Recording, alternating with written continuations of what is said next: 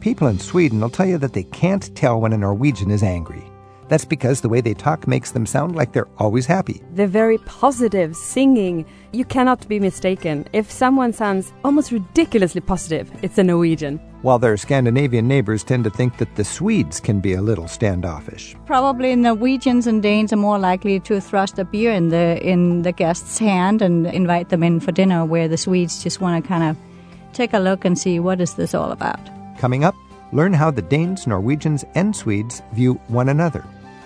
Not long ago, many African American travelers had to rely on a special guidebook when segregation made it hard to find a welcome place to stay. These were just regular houses, and there was no phone numbers. You would just drive up, knock on the door, and say, I see that you're listed in the Green Book.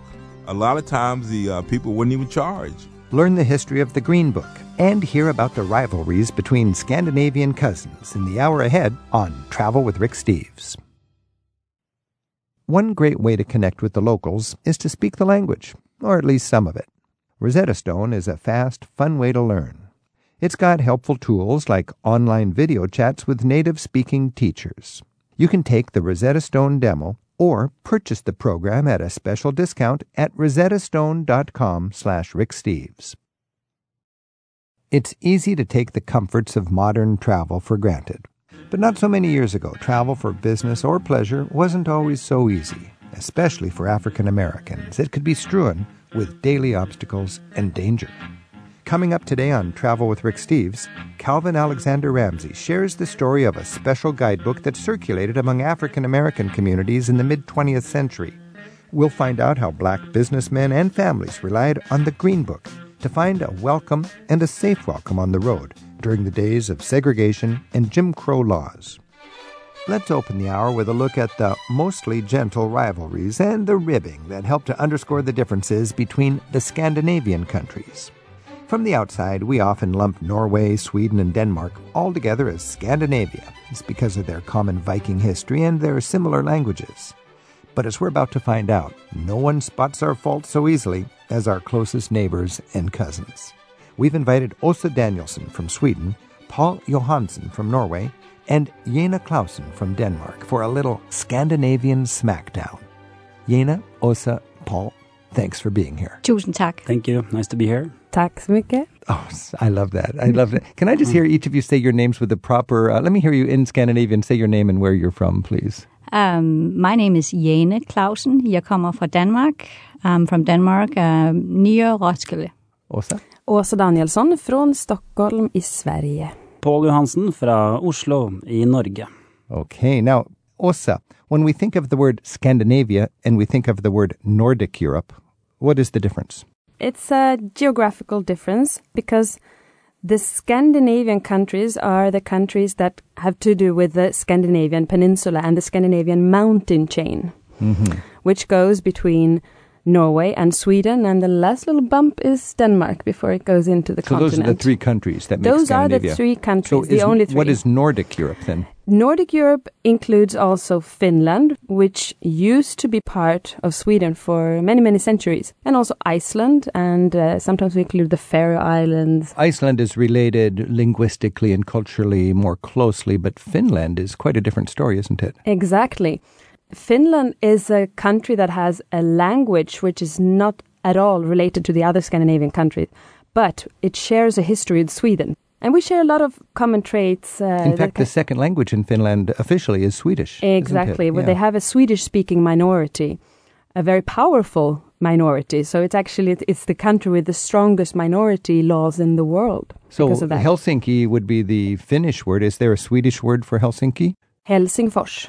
Helsingfors. Mm-hmm. And you say that with a good Swedish accent, I suppose. It sounds just yeah, for 10% of the people in Finland, that would be But the it way would you be it. if I would say it in the Finnish accent of Swedish, it would be Helsingfors. Helsingfors. Okay. Helsingfors. Now, Paul, we've talked about the difference between Finnish and the Scandinavian languages. How are the languages of Denmark, Norway, and Sweden distinct, and, and how different are they? Well, you could say that Danish and Norwegian, when you read it, it's very similar. But when it's spoken, it's quite different. The Danes, we used to say that they speak with a hot potato in their throat. It's like as if they are uh, swallowing the, the words when they're uh, speaking. So, Jena, you're a Dane. Can you show me what Paul is talking about, the Norwegian? Absolutely. I, I think probably the key phrase is a very famous dessert in Denmark, which is called rødgrød med fløde. and uh, supposedly during the war, they used rødgrød med fløde to kind of figure out who was a German spy. If you were able to pronounce that correctly, then you were not a German spy and vice versa. And now, give it another. Rødgrød med fløde. Uh, get that hot Oh, potato out of your mouth. That's one of those things, yes. In Norwegian, how would you say that without the hot potato? Uh, rødgrød med fløte. I see. So yeah, that's the same, basically the same It words. is. But now, can you read a Danish newspaper if you speak Norwegian? Oh yeah, no problem at No all. problem. No problem. And if you picked up a newspaper from Stockholm, would it be more different than a newspaper from Denmark? it would be more different. Uh, there are more words that differ from Swedish to Could you Norwegian. basically understand a, a Swedish newspaper, no problem? Yes, I can. The interesting thing is that uh, Norwegians, we tend to understand the Swedes better than the Swedes understand us. Linguistically. Yeah. And this is because my generation, especially when we were kids, we watched a lot of Swedish uh, television. So Okay. we kind of learned the Swedish uh, language that way. But and however, in Sweden, the influence by Norway was not that big. Now that would make sense because Sweden really is the dominant media power and the dominant population by exactly, numbers. exactly. Åsa, when you listen to another Scandinavian, what's a telltale sign just by the language that you can go, oh, that must be a Norwegian? Is there a sort of Oh, a you hear it immediately by the the very positive singing. They you cannot be mistaken. If someone sounds almost ridiculously positive, it's the Norwegian. And we used to uh, make a little bit fun of the Norwegians with the with the Danes. We say. You cannot take a Norwegian who is angry seriously. You just can't because they just sound so happy and cute all the time. so give me in your Swedish uh, caricature a Norwegian talking happy. Ok, ja, men eh, det er jo mye deilig å være her. Nei, det er ikke mulig. Sounds a bit like we're singing, right? Ja. You know, it's funny you do that because right now I've got this very strange sensation that I'm in the home of my Norwegian relatives. That's how they talk. It's like, Exactly. and I remember my dad watched my relatives talking to their children when they were being scolded. And my dad just shook his head and goes, That's no way to discipline a child. It sounds like they're complimenting them. You know? but it's just that beautiful sing songiness. It's a Scandinavian smackdown today on Travel with Rick Steves as guides from Sweden, Norway, and Denmark share some of the things that set the Scandinavian countries apart from each other. Our guests are Paul Johansson from Oslo, Åsa Danielsson from Stockholm, and Jena Clausen from Denmark.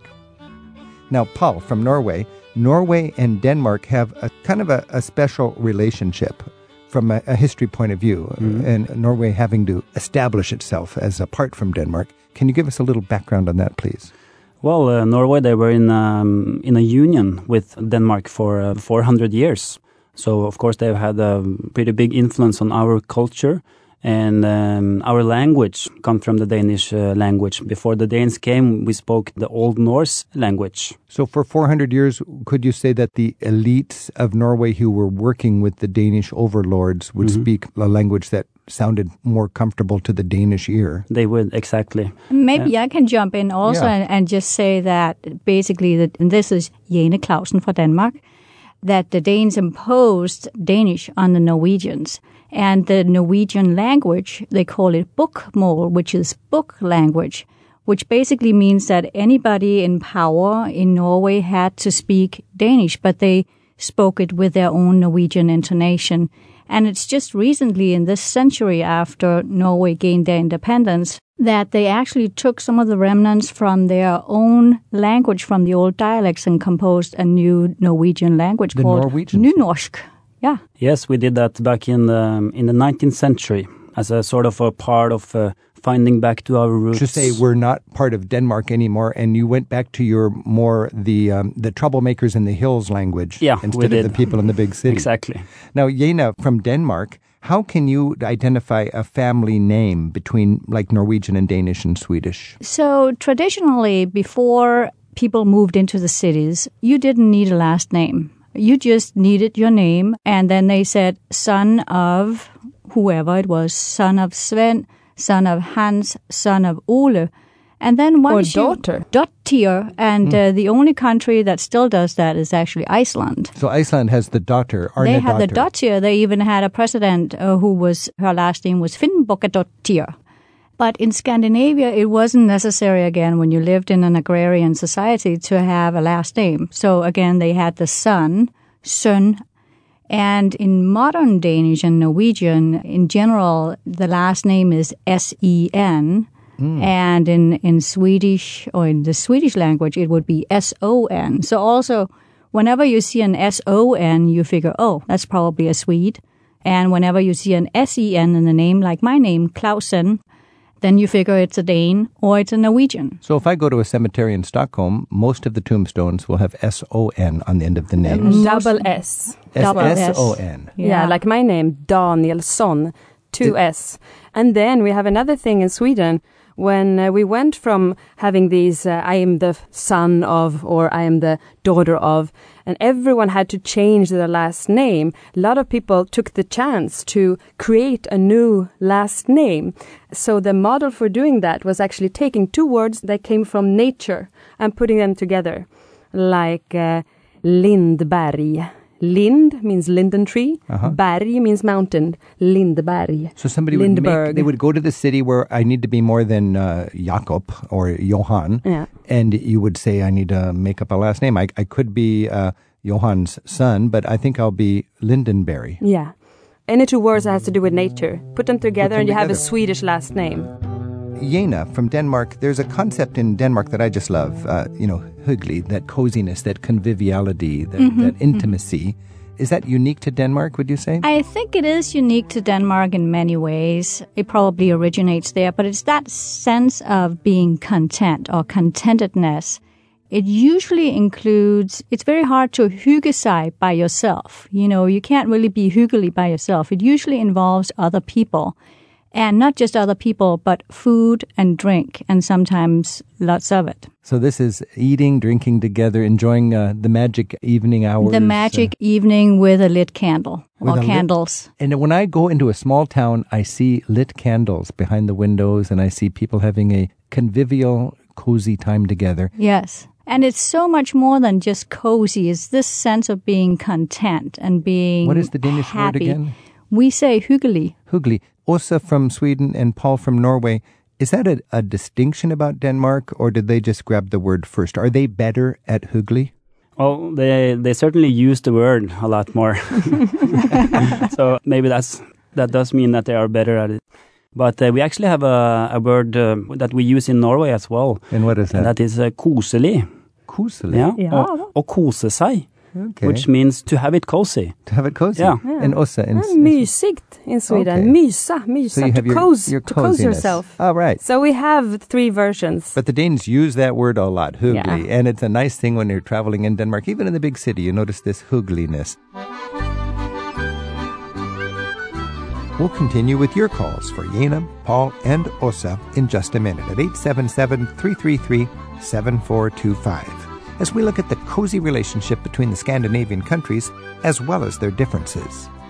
Later in the hour, we'll explore a facet of American travel history as we hear about an important role a handy guidebook known as the Green Book played for African American travelers back in the 1930s all the way until the 1960s.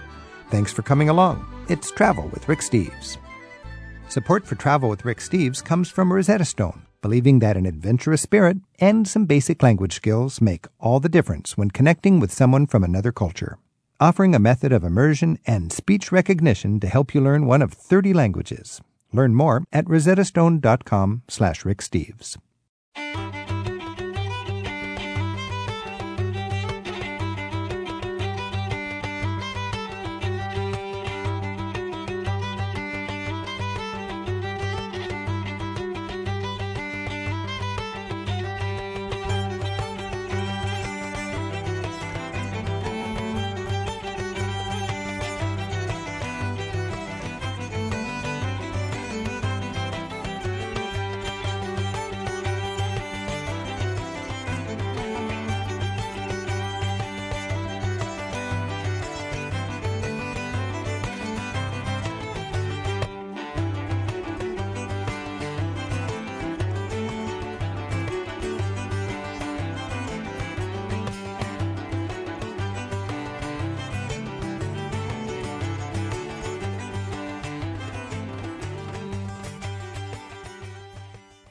It's a fun exercise in compare and contrast right now on Travel with Rick Steves as we look at the common threads and the distinctions between the Scandinavian countries.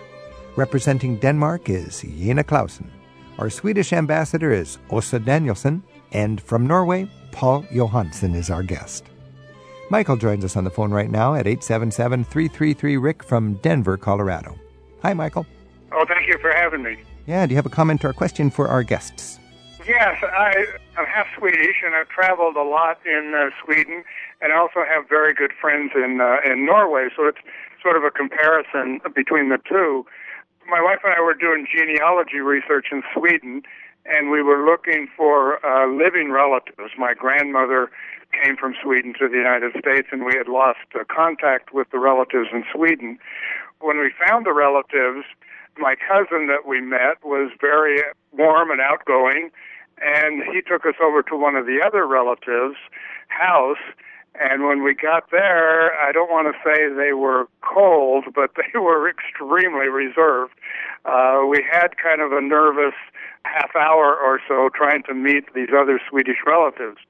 In Norway, on the other hand, our Norwegian friends are, are very friendly, and we've traveled extensively in Norway all the way from Kristiansand down in the south to uh, Trondheim in the north. So your experience was the Swedes were not as warm as the Norwegians, and I think to get our take on our guests, I'm first going to ask our Danish friend Jena.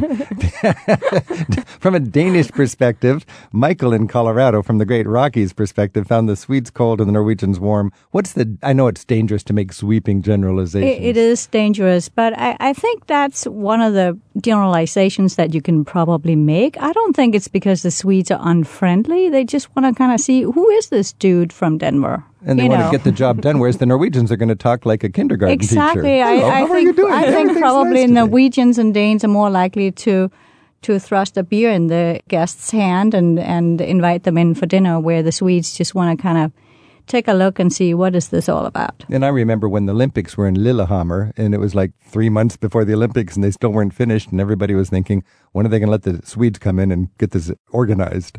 so there is that Swedish, you know, industrialness. Åsa, what is your take on this? Do you have a defense? I do. Sweden is a big country. It's the biggest country in Scandinavia. We're also the most populous country. We have enormous differences whether we are talking about a Swede from the north and a Swede from the south or from the east or from the west. If you talk about the Swede from the west coast, from Gothenburg, they're so happy and friendly and inviting. If you talk about shipwrecked Norwegians. Okay. no, but then, then if you talk about the Swede in the north, they're famous for, they don't even use the word ja, which means yes. They use this sound.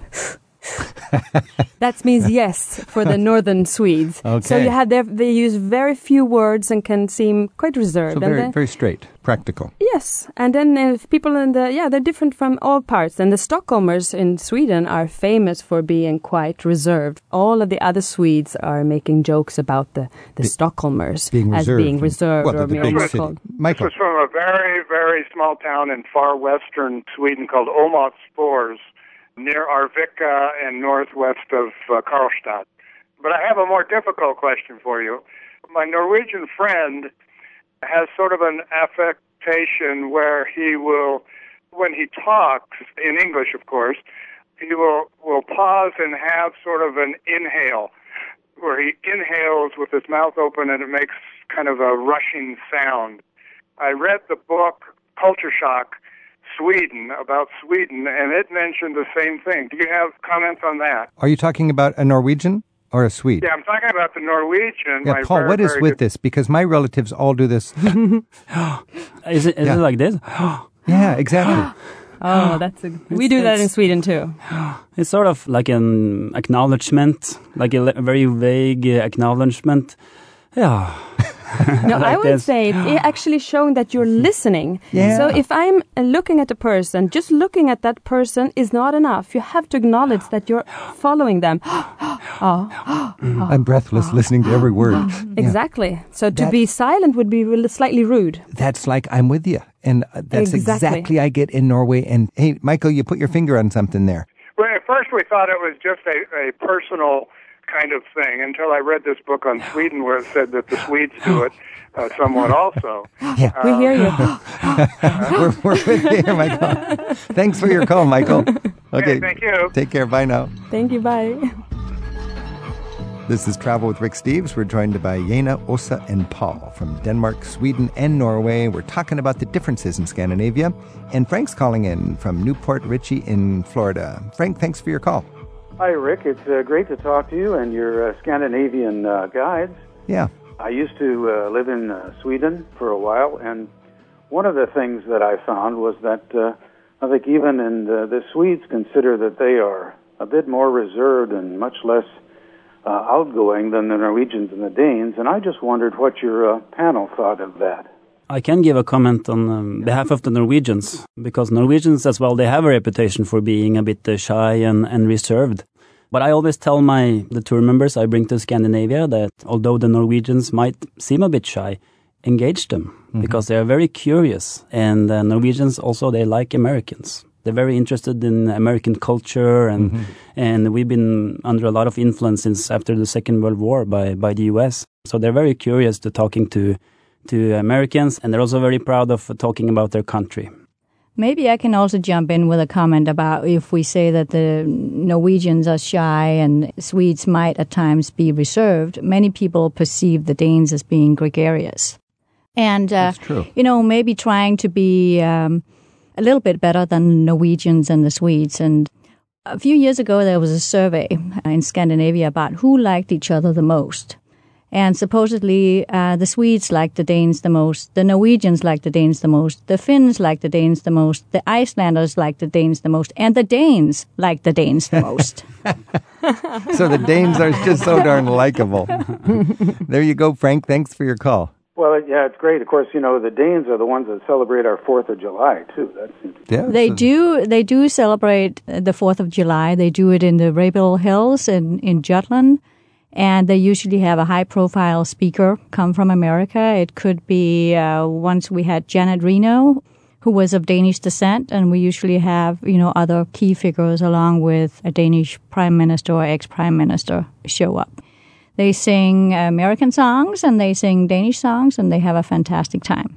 across the board, a lot of Scandinavians emigrated. Life was tough up there in the 1800s and uh, went to the promised land, the new land, America, and found their opportunity. Tack så mycket, Frank, for calling in. tuck, tuck, tuck. Tuck, tuck, tuck. I like that. in tuck, tuck, tuck.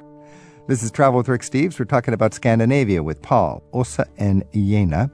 And we were talking a little bit about jokes between Scandinavians to illustrate the differences. Paul, are, I know the Norwegians wouldn't be mean spirited because you're so darn friendly, but are there some fun little jokes that you make about the Danes and the Swedes that illustrate differences that you see between the cultures? Mm-hmm.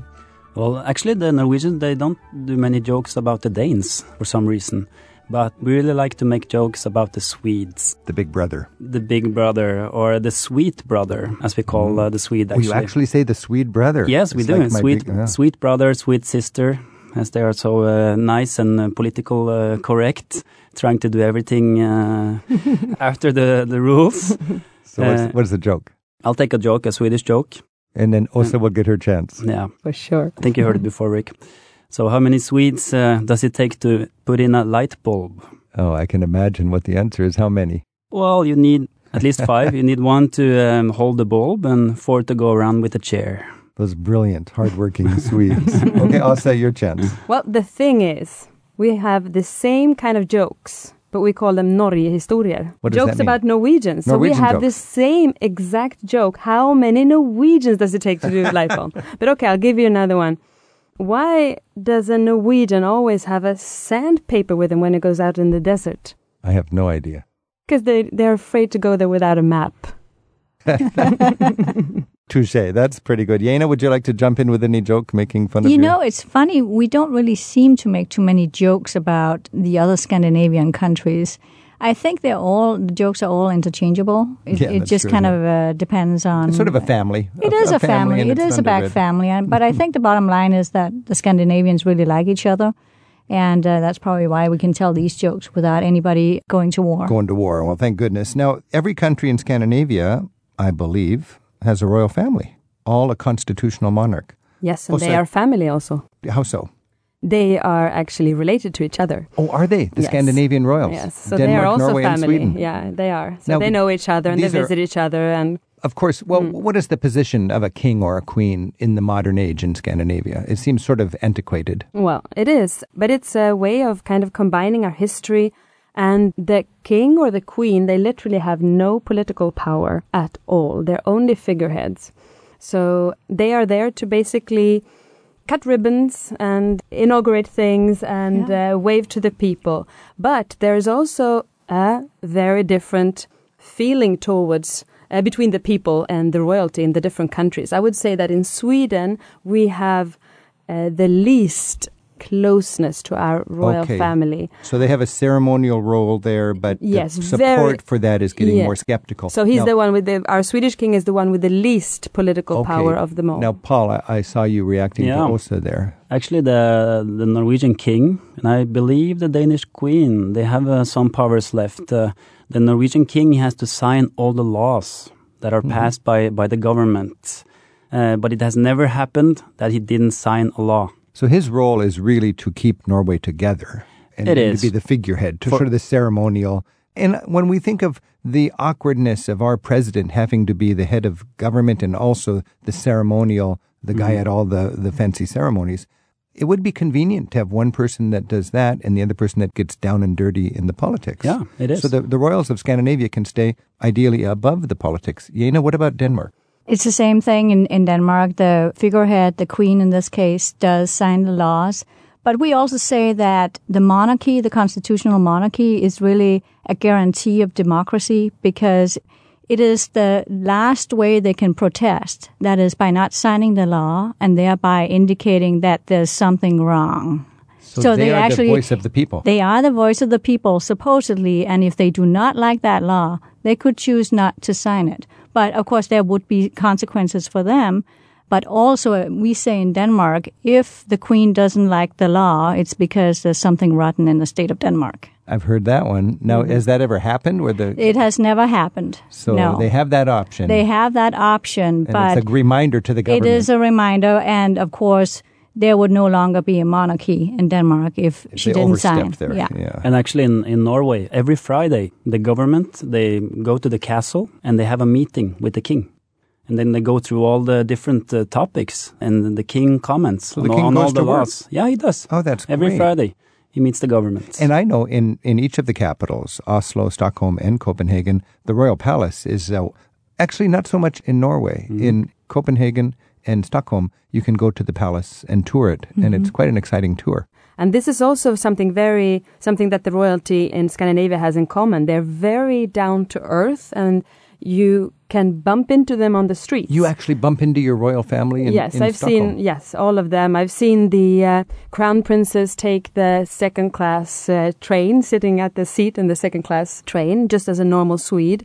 Uh, the king as well. You can see him drive to work every day Mm. in his car. He doesn't have a driver. He drives himself. Yeah, so we they are very accessible, and we we see them quite a lot. And I, I've also bumped into the Norwegian crown prince quite a few times uh, at concerts in Oslo. yeah. Yeah, you just see this guy standing in the back with a beer in his hand. And isn't that the crown prince? Oh, yes, it is. We had the crown Very. princess of Norway in this studio right here. Oh, really? Mette-Marit. And she was uh, writing a book that was how children can understand royalty. Oh. And she was traveling around the United States on a book tour. Interesting. And she was so charming and Mm-hmm. so approachable. But there was a lot of controversy when, when she was to marry the um, crown prince because she is a she is a girl of the people. Mhm. She's not of nobility or of uh, royalty. So she married into the royal She family. married Or into the royal than the family, girl and the she also uh, had a child from, Single from mother. her previous Single uh, mother, yes. You're kidding. marriage. A single So, uh, mother married the royal prince. Yes, They Those met- Norwegians. and they met at a music festival in the south of Norway. and they talked that way. Tell me again how they would have said, Hello, how are you today? Hei, hei på deg, har du det bra? Var det? Ha det. Ha det bra. Ha det. Var det en story to tell? Takk for maten. Vil du gifte deg med meg? We're all speaking Norwegian here. this is Travel with Rick Steves. We've been learning about Scandinavia and laughing about how cheery the Norwegians sound. Our guides have been Paul Johansen, Åsa Danielsson, and Jena Clausen. And I would say in any of these language, tusen takk. Does that work? Yep. It works. Tusen takk, tusen ja. takk. A thousand thanks. Det var hyggligt. vær så god. Tusen tack. Tusen takk.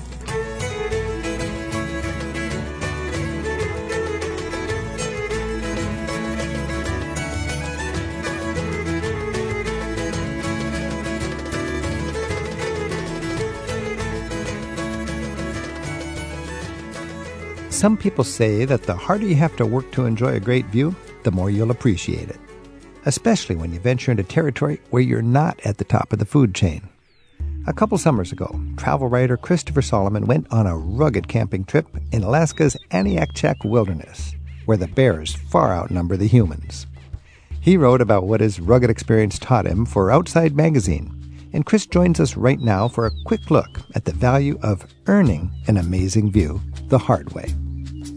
In your article, you wrote, The colors are always brighter if a place draws a little blood first. It's a fascinating observation. Tell us a little more about that. There's a wonderful, incredibly legendary mountaineer named Fred Beckey, and he, he once said in a book about the North Cascades in, in Washington State that uh, beauty is paid for partly in the currency of suffering.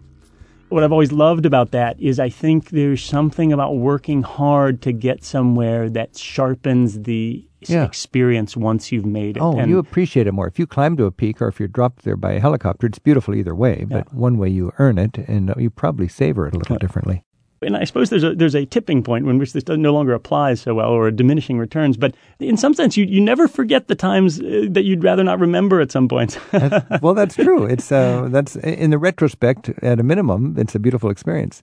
You also wrote in, in a different article, but I just love the way you write about wilderness experiences. Uh, you're a, on another Alaskan adventure, and you wrote, I'll admit, too, to enjoying the fear that can accompany such seclusion. You wrote, Friends and I spent days fishing at a fly in Forest Service cabin on Martin Lake in Copper River Delta outside Cordova, Alaska. And uh, you wrote, I still remember the afternoon we stood in the lake and hauled in a huge trout, only to see a very large brown bear squinting at us from the shore as if gauging whether we were worth the effort. He left tracks larger than coffee cans and snuffled through our dreams all night. So you're laying there thinking that that bear knew where you were and he already sussed you out. There are few thrills that can quite match the electric prickle on the neck that comes with knowing one no longer stands atop the food chain. Tell me more about that feeling when you're out in the middle of nowhere and you, and you realize you're no longer top on the food chain. I was thinking about this a lot in Aniakchak, where in the crater there were bear tracks the size of garden rakes. And there was no no service. You couldn't dial nine one one. Oh no, we had a sat phone for emergencies, but you they would never get there. They they'd get there in time to sweep up your remains uh, if they could find any. I think what I like, uh, Rick, is that when you realize that you're a potential crudité, it hones your sense of where you are and you're very aware of your surroundings. And either you like that prickle on the back of the neck or you don't like it. And within reason, I, if I've taken the right precautions, I like it a great deal.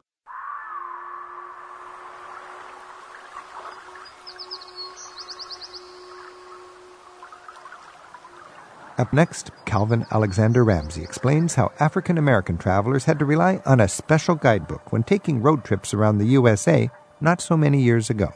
Learn about the Green Book next on Travel with Rick Steves. Before the Civil Rights Act passed in 1964, and for some years after, the discrimination most African American travelers faced meant a long road trip required making special provisions to avoid possible trouble on the road. One of those provisions was the Green Book. Calvin Alexander Ramsey is a playwright and an artist, and he's looked into this special travel directory that began circulating around African American communities back in the 1930s. The Green Book listed gas stations, stores, restaurants, beauty parlors, hotels, and guest houses where their business was welcome. He's written a children's book called Ruth and the Green Book, which has received a number of prestigious awards. It depicts a family road trip to visit out of town relatives from the perspective of a black schoolgirl named Ruth. Calvin joins us right now on Travel with Rick Steves from the studios of Georgia Public Broadcasting in Atlanta. Uh, Calvin, thanks for joining us. Thanks for having me. Tell us about this era of uh, Jim Crow as it applies to black Americans who wanted to get out on the road and take their families on a vacation, or if somebody who was uh, uh, working and had to, to make a, a, road trip, what sort of um, challenges they would encounter up until the 1960s? Well, it was very difficult. Up until World War II, African Americans weren't really migrating uh, a whole lot. But after World War II, they really got on the open road and they started buying automobiles and that's when it really presented a, a, problem on the open road because there were so many places where they could not get service or have accommodations on the open road. So traveling by car was really a serious problem for uh, African Americans during this great migration period when as many as six to eight million African Americans migrated from the south to the north and also to the west. What is the name, the Green Book? Where does that come from? Well, the name comes from this African American mailman in Harlem named Victor Hugo Green. Uh, he was a uh, postal worker, and he would take his wife and family down to Richmond, Virginia every summer. And every summer he would have problems, uh, places to stay, using the restroom, overnight lodging. And so he went back to New York. Instead of getting angry, he decided to do something hmm. about it. And he belonged to a, uh, a, union within the federal government called the National Association of Postal and Federal Employees. And through that uh, organization, he was able to reach out to other mailmen throughout the country, African American mailmen, because during that period, African American mailmen could only deliver mail in black neighborhoods. Hmm. And so they were able to ask people on their routes would they like to be in this uh, travel guide, and, and, it grew from there.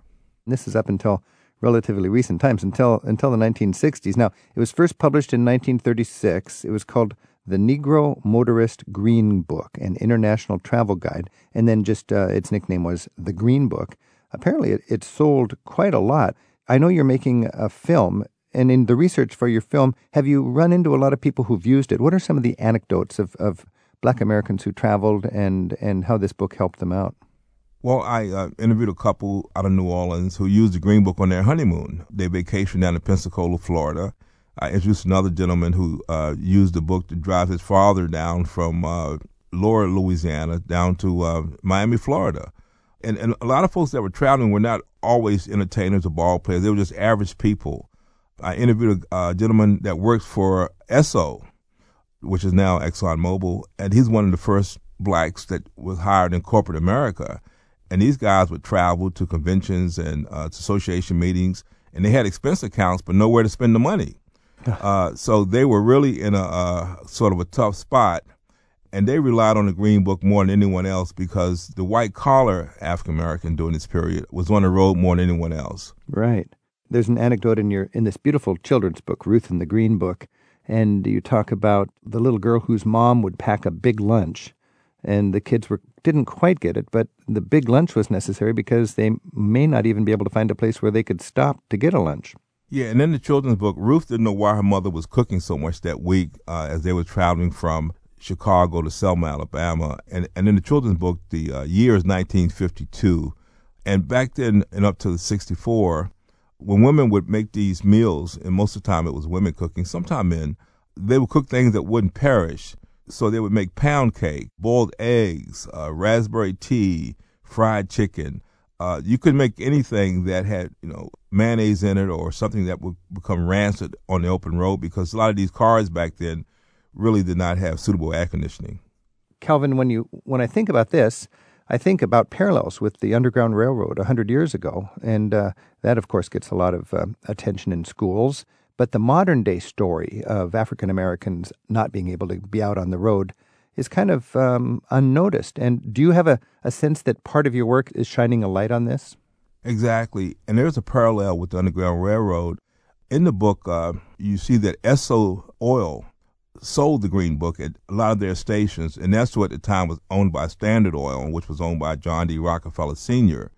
And John D. Rockefeller Sr. got involved with this uh, project, uh, having the Green Book sold at his stations throughout the country, mainly because of his wife. His wife's name was Laura Spelman.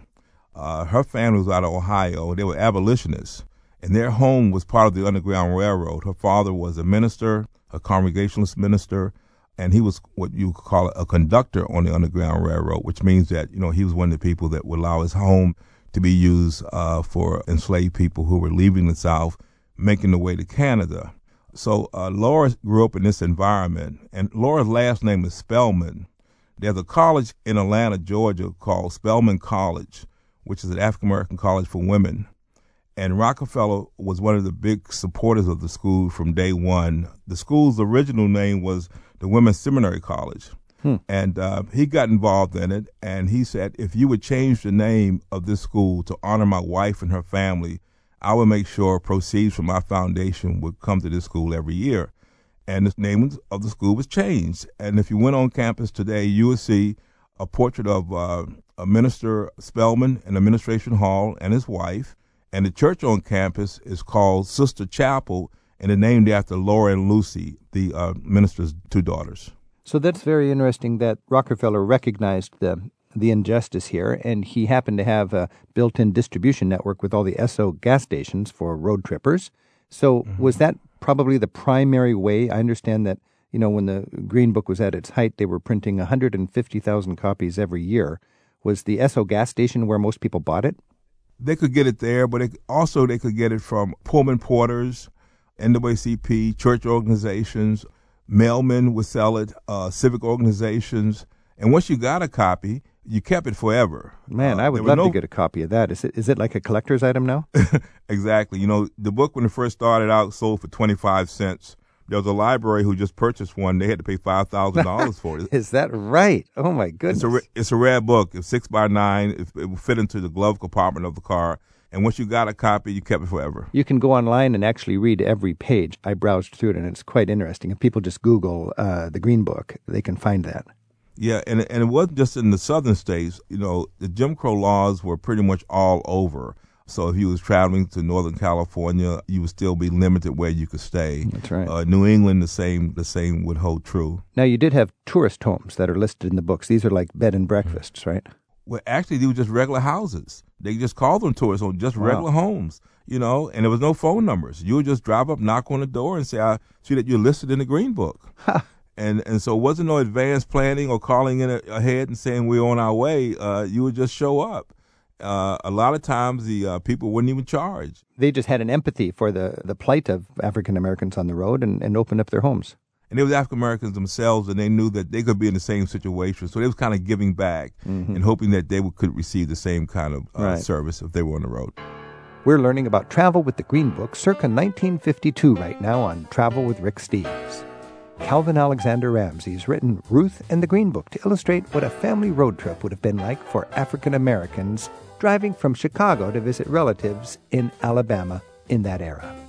That's when Jim Crow laws made it difficult for black motorists to find accommodations on the road without the special directory that Victor H. Green published with a state by state list of welcoming businesses. There's more about the story online at ruthandthegreenbook.com. We've also got a link to a PDF of an actual Green Book from 1949. Notice that the cover has my favorite Mark Twain quote on it Travel is fatal to prejudice. You'll find that link in this week's radio program details at ricksteves.com. Calvin, tell us about the sunset laws. These are, are something that uh, a lot of Americans don't even recall, and this would have been a, a devastating thing for African American travelers in the old days. Yes, exactly. If you're going through certain counties, there were you know signs posted saying you should not be caught there after sunset. And these towns and counties were throughout the United States. And if you got caught there overnight, you could really be in trouble not only with the law but maybe with the local citizens as well. That was something that people in cars were very conscious of, which is why a lot of Amer- African Americans, even with cars, chose to travel by bus and train you could accidentally be out all of a sudden at sunset and you could be in physical trouble. Yeah, yeah, uh, and also with the authorities, you could get arrested or mm-hmm. or have physical harm done to you and your family. And so, if you were traveling with your family, you was always putting your family first, right? And and those things were foremost in the minds of the uh, family that were traveling. Calvin, are there any physical memorials or plaques or anything to acknowledge this sort of modern day uh, Underground Railroad, you know, uh, as you travel around today? Is, is there any recognition of these tourist homes and, and these organizations that opened uh, up for black American travelers? Not really. Uh, there are some establishments that are still standing. I think in Atlanta, Georgia, the Butler Street YMCA is still in operation. It's not as popular as it was you know, in the earlier days, but it's still operating as a place where men who are traveling, businessmen, could stay overnight, or people mm. working in the town could get extended stay as well. But uh, a lot of these buildings have been converted to apartments or stores or, right. or torn down. But people who are a certain age have memories of the Green Book and how it all started and how it was so helpful to them on the open road. Now, of course, we've come a long way, but uh, I would imagine there still are some challenges for African American travelers. When you're out and about and when other African Americans are traveling around our country, Are there regions where they still face problems? And, and how has the legacy of this Jim Crow era survived when it comes to the Great American Road Trip? Well, you know, when I'm traveling, I'm 62, and if I'm driving and I see an exit, you know, and if it's not a, a national chain, I'm still reluctant to pull off if it's late at night or early in the morning. Mm-hmm. Uh, so those things are still with you. Mm-hmm. It's almost like when you're working out, you have a, a muscle memory. Hmm. uh, you have a memory on this as well. Even though I was young when uh, the Civil Rights Bill was passed, I was a early a young teenager. Uh, but the stories you hear and things you experience as a young person, they never don't really ever all the way mm-hmm. go away.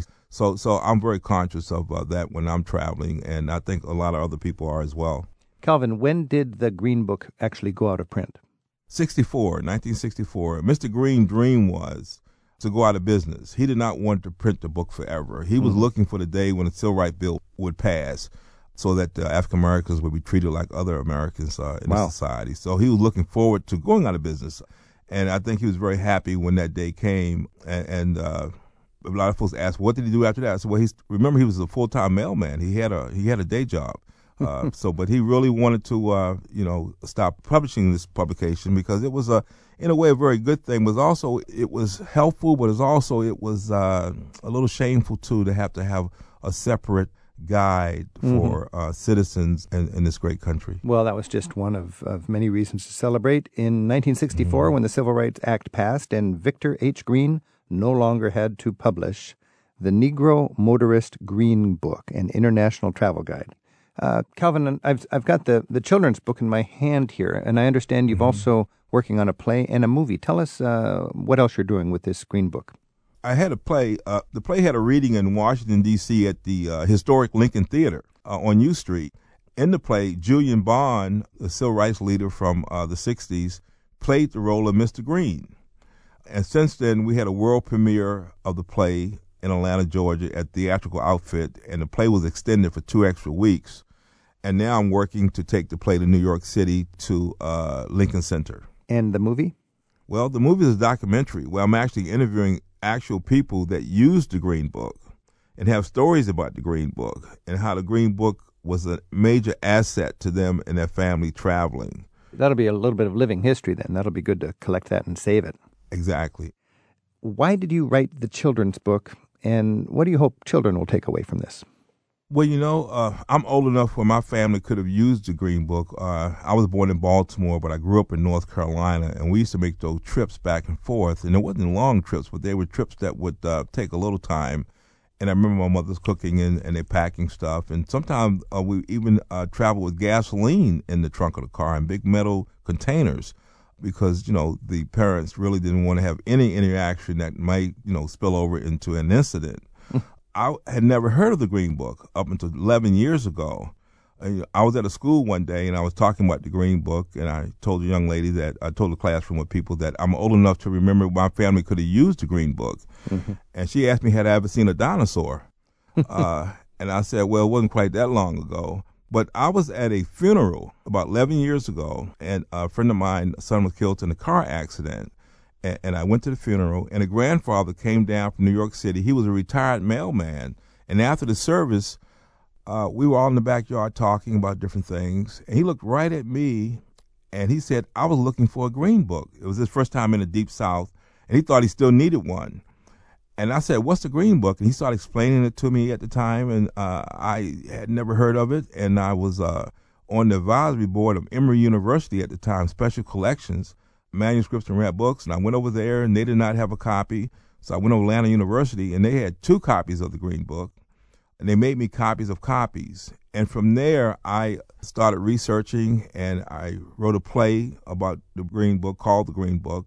Then I wrote a children's book, and in the children's book, on the dedication page, I dedicated the book to uh, the young man who was killed in a car accident, uh, little Tony, because I probably would not, I probably would have heard of the Green Book eventually, but not in such a dramatic manner.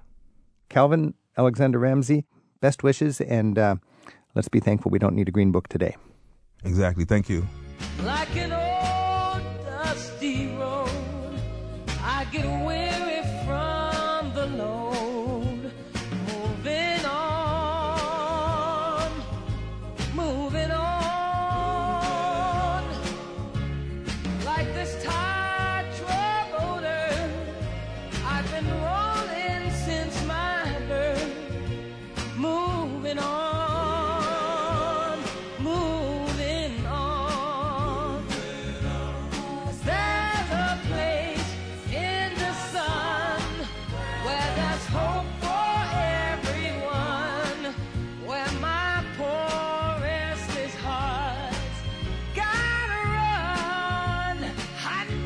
There's a lot to explore around the USA, and some of our listeners have sent us a haiku poem they've written about their travels, whether close to home, around the country, or around the world.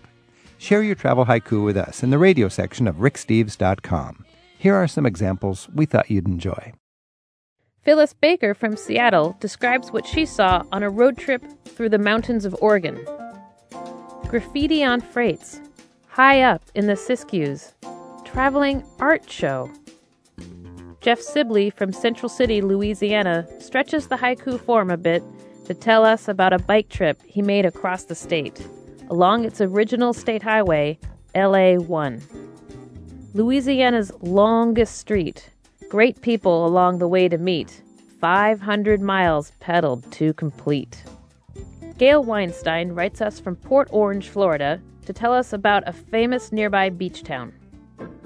Choose sand or asphalt, cars along shore or racetrack. Daytona Beach, wow. And Karen Albright of Fort Wayne, Indiana, describes the scene in the car on a family road trip up north. Up to Michigan, Ah, sullen teenage daughter. Karma strikes again. Travel with Rick Steves is a production of Rick Steves Europe in Edmonds, Washington. It's produced by Tim Tattan with Sarah McCormick and Isaac Kaplan Woolner. Thanks to our colleagues at Georgia Public Broadcasting in Atlanta for their help this week. We'd love to get an original haiku poem you've written about the impressions you get from your travels. There's a link for sending us yours in the radio section of ricksteves.com. Support for Travel with Rick Steves comes from Rosetta Stone, helping you learn a new language on your smartphone. Rosetta Stone uses images and games to teach instead of rote memorization. Learn more at rosettastone.com slash ricksteves. Rick Steves teaches smart travel to Scandinavia, the Baltics, and beyond. At ricksteves.com, you'll find an archive of interviews from his radio show, free audio tours, a monthly travel newsletter, and a world of information to help you turn your travel dreams into smooth and affordable reality. To gear up for your next Nordic adventure, begin your trip at ricksteves.com.